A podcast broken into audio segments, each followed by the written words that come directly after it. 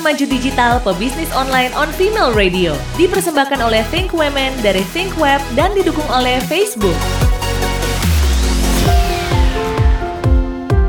Halo Femalicious, masih bersama Irina Dewi di podcast series Perempuan Maju Digital Pebisnis Online. Dan di episode kali ini kita masih akan ngobrol dengan Mbak Oci Rasesari dari Dapur Sunda yang memang semua orang udah tahu ya karena udah berdiri lama banget dari tahun 85 udah menang banget banyak penghargaan dan berhasil mempertahankan bisnisnya selama banyak dekade sebenarnya ya. Kalau di episode sebelumnya kita udah bahas soal branding dari Dapur Sunda, sekarang kita akan bahas dari sisi marketing. Hai Mbak Oci. Halo, halo, hai. Kemarin kita udah bahas soal branding ya Mbak Oci, sekarang kayaknya yeah. marketingnya ya. Iya. Yeah. Oke. Okay. Ini kalau ngomong soal target market nih Mbak Oci, siapa iya. sebenarnya yeah. target market Dapur Sunda dan kenapa uh, milih target market ini? Uh, sebenarnya awalnya target dapur Sunda itu ke uh, restoran keluarga.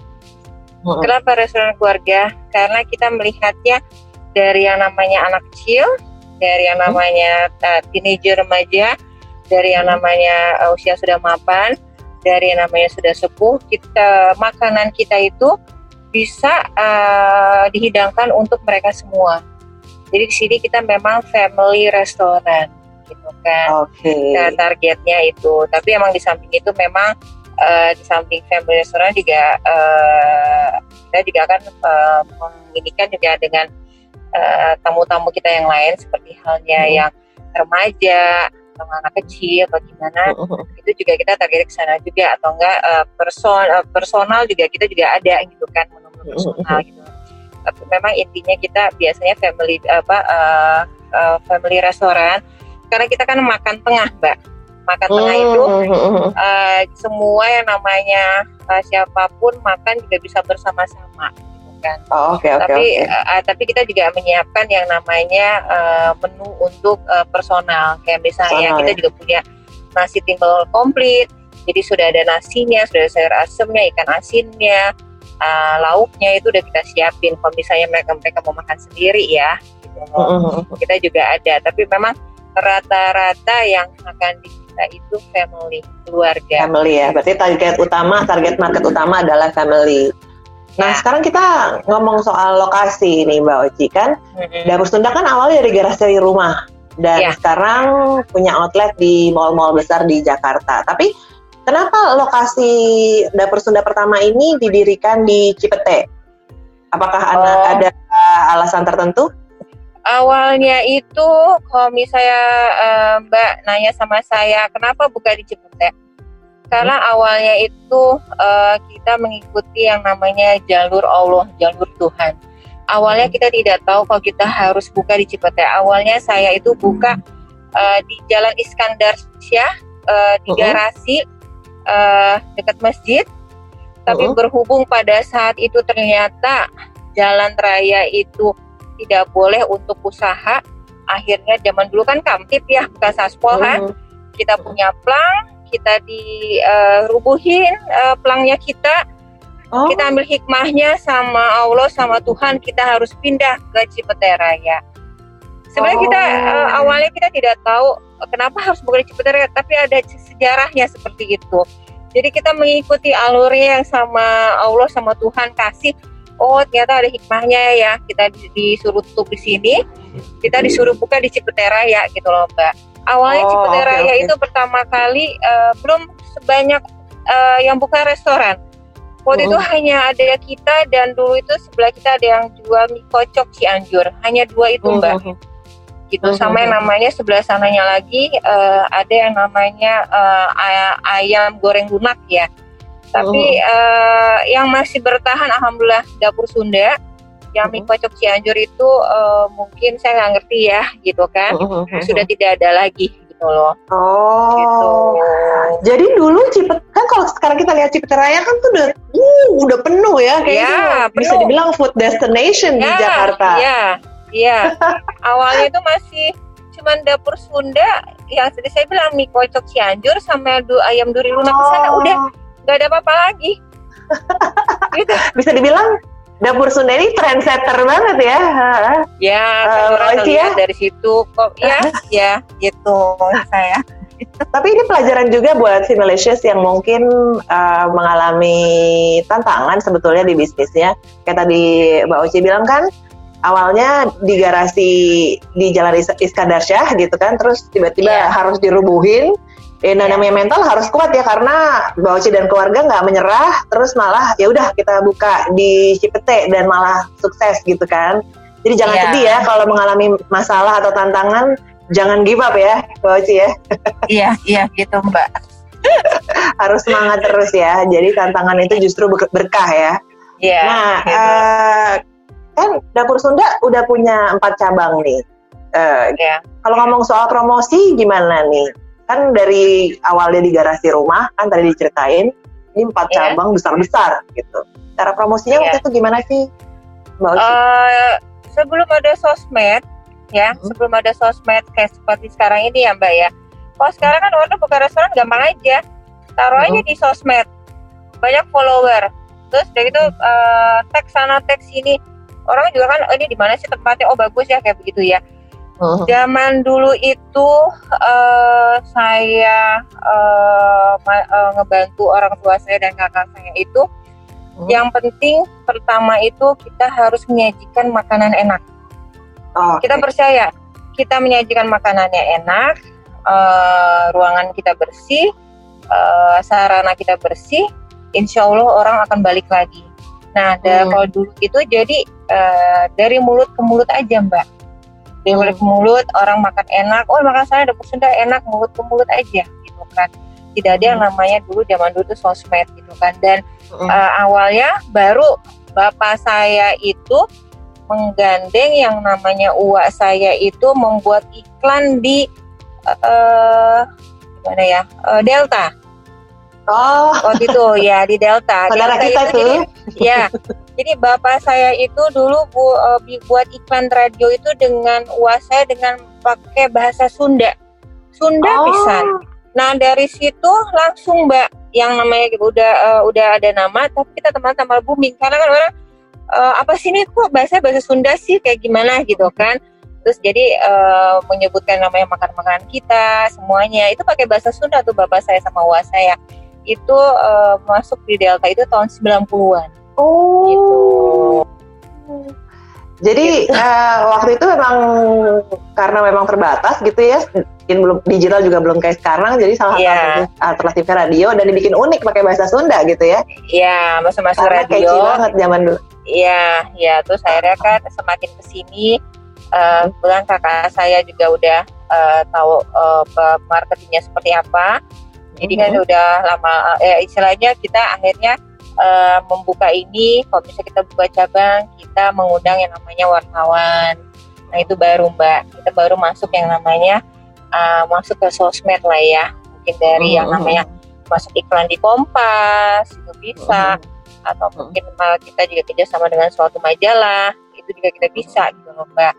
Tapi semakin ke sini orang uh, dengan yang namanya di majalah aja udah males kan mbak gitu kan. Iya. Jadi ya uh, kita ya uh, mengelola yang namanya di sosmed online itu ya seperti halnya uh, uh, Instagram, uh, Facebook, atau mungkin juga kita uh, bisa naruh di uh, elektronik yang lain. Saya juga baru kemarin lihat di detik makanan hmm. Sunda apa yang direkomendasi. Padahal kita nggak tidak di uh, ajak ngobrol dengan namanya detik ya. Ternyata keluar hmm. dapur Sunda. Wah saya bilang alhamdulillah nih masuk juga hmm. saya bilang padahal kita hmm. tidak pernah yang namanya diundang cuman mungkin oh. uh, dari sana melihat uh, le, apa uh, restoran Sunda mana sih yang masih uh, uh, ada di Jakarta gitu Jadi intinya kalau misalnya memang udah ada signature, makanannya enak, promosi itu bisa jalan sendiri juga ya, ya tanpa kita bisa. harus bayar sebenarnya. Orang udah bisa. saling rekomendasi gitu, even media ya. gitu ya. Iya, okay, okay. gitu. Uh, menurut Bawaci nih, eh, indikator apa yang digunakan untuk melihat kalau sebuah bisnis kuliner ini, wah ini udah waktunya nih melebarkan pasar, terus punya cabang. Waktu itu pertama kali kan di Cipete, memutuskan yeah. untuk membuka cabang berikutnya tuh apa tuh? Indikatornya apa waktu itu? Uh, indikasinya pertama memang awalnya orang tua saya itu uh, tidak mau buka cabang tempat lain hanya di Cipete Raya aja. Oke. Okay. Tapi karena banyak uh, tamu-tamu kan ada yang dari Bekasi, ada yang dari Pasar Minggu, ada yang dari mana-mana dan akhirnya orang tua saya membuka pikirannya ya sudahlah kita mencoba untuk cabang kedua waktu itu di dapur Sunda Pancoran. Hmm. Pancoran. Nah di sini Pancoran akhirnya juga uh, ambience daripada tamu-tamu juga uh, senang karena kita masih uh, stand alone ya jadi kan langsung hmm. kayak mode Cipete Raya akhirnya hmm. kita ditawarin lagi dulu di Balai Air gitu kan hmm. Hmm. jadi Balai Air akhirnya kita uh, dari manajemen Balai Air akhirnya tutup uh, dari manajemennya tidak membuka lagi ya sudah akhirnya kita ikut tutup deh sama manajemennya gitu loh mbak sebenarnya hmm. indikasinya sebenarnya kalau misalnya memang di dalamnya dari manajemennya kita sudah kuat sudah uh, stabil hmm. itu untuk membuka melebarkan sayap ke mana aja itu uh, gampang hmm. yang penting kitanya harus stabil dan harus kokoh harus kuat dalam segala hal ya dalam dalam hal segala halnya seperti halnya finansial uh, marketingnya, terus udah gitu uh, SDM-nya, hmm. itu insya Allah di mana pun juga kita akan siap berkembang gitu loh. Oh oke oke oke oke. Jadi dan begitu udah merasa kuat, it's time ya, ya, ya open another gitu. branch gitu ya. Iya. Oke oke. Gitu. Nah, tapi kan definisi kuat tiap orang beda-beda nih ya. ya, benar. Soalnya kayak gini Mbak, ada satu misalnya saya nggak nggak nggak ini ya, saya juga pelajaran buat saya. Ada uh -huh. satu gini, satu restoran merasa satu tahun itu sudah kuat ternyata dia yeah. buka franchise kan berkembang nih cepet cepet cepet banyak gitu kan udah lagi booming hmm. gitu kan hmm. tapi uh, yang mengambil franchise-nya dia di cabang-cabang lain kuat nggak sih gitu kan karena saya juga hmm. kan suka melihat kok dia bisa ya baru buka sudah membuka cabang di mana dengan namanya menjual franchise nah hmm. kalau kita sendiri dapur Sunda dulu-dulu juga kita sempat yang namanya membuka franchise, tapi kita berbalik lagi. Kalau yang mengambil franchise ya misalnya mau kerja sama dapur Sunda, kalau misalnya ternyata tidak sesuai dengan harapan mereka, mereka kuat nggak ya gitu apalagi kan kita -huh. ada tanggung jawab moral gitu kan gitu, yeah. uh -huh. buka cabang sih besar pada gampang mbak buka cabang aja uh -huh. misalnya ya saya, saya mau jual ini lagu udah happening buka aja sana buka sini buka sana tapi kan kita kalau kita melihatnya uh, tidak tidak melihat dari suatu uh, keuntungan finansial, tapi kita melihat dari tanggung jawab tanggung jawab moral kita kepada uh, yang mau kerjasama sama kita. Jadi memang uh, berbeda-beda ya, gitu, mm-hmm. saya. Tiap orang beda-beda ya. Jadi kalau ngomong soal buka cabang juga nggak bisa terlalu cepat ya. Jadi jangan terlalu ambisius juga main sikat-sikat ya. aja sebenarnya ya. Ya, kalau misalnya saya bilang, kalau finansial sih gampang ya kalau misalnya finansial bisa dia kuat bisa buka di mana aja sih bisa tapi kalau misalnya di dalamnya dia nggak kuat gitu loh uh. itu bakalan oh, iya, susah iya, iya. gitu harus yakin banget lah intinya ya. Ya. Dan apakah keputusan dapur Sunda nggak buka franchise juga karena masalah quality control nih, Mbak Oci? Nggak juga? Nggak juga sih, karena saya berbalik lagi, Bapak saya selalu menginginkan jangan sampai kita dia ngambil franchise di kita, orang yang nggak kuat, hmm. kasihan oh. sabarnya sama nggak sama kita gitu loh mbak gitu. gitu jadi bapak saya cuma bilangnya nggak nggak boleh sembarangan jadi tanggung jawab moralnya kita sama yang ngambil franchise juga harus ada gitu kan harus bersinergi juga nggak bisa cuma oh, okay. ya udah lo ngambil ya istilahnya ya kamu ngambil saya dapat untung saya, saya bapak saya nggak mau ngajarin seperti itu gitu oh iya iya iya jadi bukan cuma finansial aja tapi justru tanggung jawab moralnya yang lebih penting buat yeah. Sunda ya iya okay, gitu Nah, ya. kan bisa dibilang sekarang ini kita udah memasuki PSBB tahap 2 lagi ya, masa pandemi ya. ini COVID-19 kan ya. pasti yang namanya food and beverage, beverages gitu ya, bisnis ya. makanan ini kan pasti mengalami imbas gitu. Imbas apa yang ya. dirasakan oleh dapur Sunda dan gimana untuk mengatasinya nih Mbak Oci? Uh, kalau misalnya masalah sekarang imbasnya luar biasa, luar biasa sekali. Tapi berbalik hmm. lagi kita harus sabar, kita harus berdoa sama Allah kita harus berdoa sama Tuhan biar kita dikasih sebaran kesabaran karena gini walaupun bagaimanapun kita masih punya tanggung jawab sama karyawan misalnya yeah. gini kita harus yang namanya uh, apa bisa aja saya uh, karyawan itu kalau saya mau sudahkan yang namanya saya restoran, karyawan hmm. saya nanti gimana ya? Apalagi karyawan saya itu punya anak, kalau misalnya ya punya punya anak, punya istri, nanti gimana ya makannya ya gitu kan. Hmm. Dan dalam hal namanya imbas lagi nama masalah sales. Sales hmm. itu uh, apalagi kan sekarang tidak boleh yang namanya tamu itu makan di tempat kan? Hanya yeah. namanya delivery. ya uh, gitu. Dan kita juga mengandalkan itu. Tapi ya uh, imbasnya memang luar biasa. 90% yang namanya sales kita itu uh, berkurang lah gitu kan. Tapi uh dengan namanya kita uh, dapat sales 10% itu kita harus bertahan. Uh bagaimanapun kita harus bertahan dengan berjibaku dan dan uh, akhirnya ya kita harus uh, jemput bola jemput uh bolanya kayak gimana mbak jemput bola gini uh, istilahnya saya punya paket saya punya paket yang istilahnya gini, dua puluh lima ribu nasi ayam dan tumis. Dan apa? Saya suka WA blast ke semuanya, ke sosmed, Instagram semuanya. Jadi kita sejemput bolanya kita anterin apa kita kirim-kirim ke tamu, kita taruh di sana. Ya mudah-mudahan dari kita nah, uh, naruh di sosmed 10 mungkin ada dua yang ini kita antar kita bagi apa kita anterin berapa jumlahnya semuanya ya kita akhirnya kita support itu aja sih mbak gitu kan hmm. gitu imbasnya gitu kan. Ya uh, seperti itu gitu kan yang harus diniin gitu kan. Kita jadi jemput di, bola ya jadinya ya? Ya jemput bola uh, gitu. Dan personal approach juga tadi ya seperti Mbak Oci ya, bilang ya.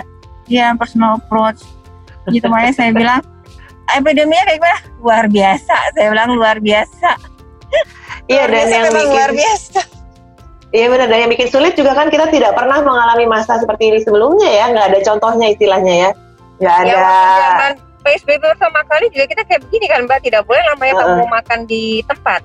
Setelah yeah, new yeah. normal agak transisi kan masih boleh kan, yang uh -huh. kapasitas 100 hanya 50 kayak begitu kan. Gitu. Uh -huh. Dan kalau dulu waktu masa transisi ya saya masih bisa mencek alhamdulillah karena kan tamu misalnya ada yang bisa rombongan misalnya saya punya kapasitas 200 100 saya bisa bisa eh, terima gitu kan iya iya gitu iya. kan uh, kantoran udah mulai lagi udah pesan nasi bos kayak gimana kayak gitu loh mbak sekarang kan banyak orang yang work from home kan gitu uh-huh. gitu loh gitu dan uh, kita juga akhirnya juga kita harus berbagi kue dengan uh, ya yang work from home yang di rumah yang mungkin dia di rumah yang istilahnya ibu rumah tangga yang kayak gimana, yang istilahnya suaminya di rumah gimana, menciptakan suatu makanan yang istilahnya makanannya itu mungkin uh, menunya hampir sama dengan kita, tapi mungkin hmm. juga harganya beda. Nah, di situ yang kita tuh harus uh, menginovasi semuanya gitu loh, Mbak. Oh, oke okay, oke okay, oke. Okay.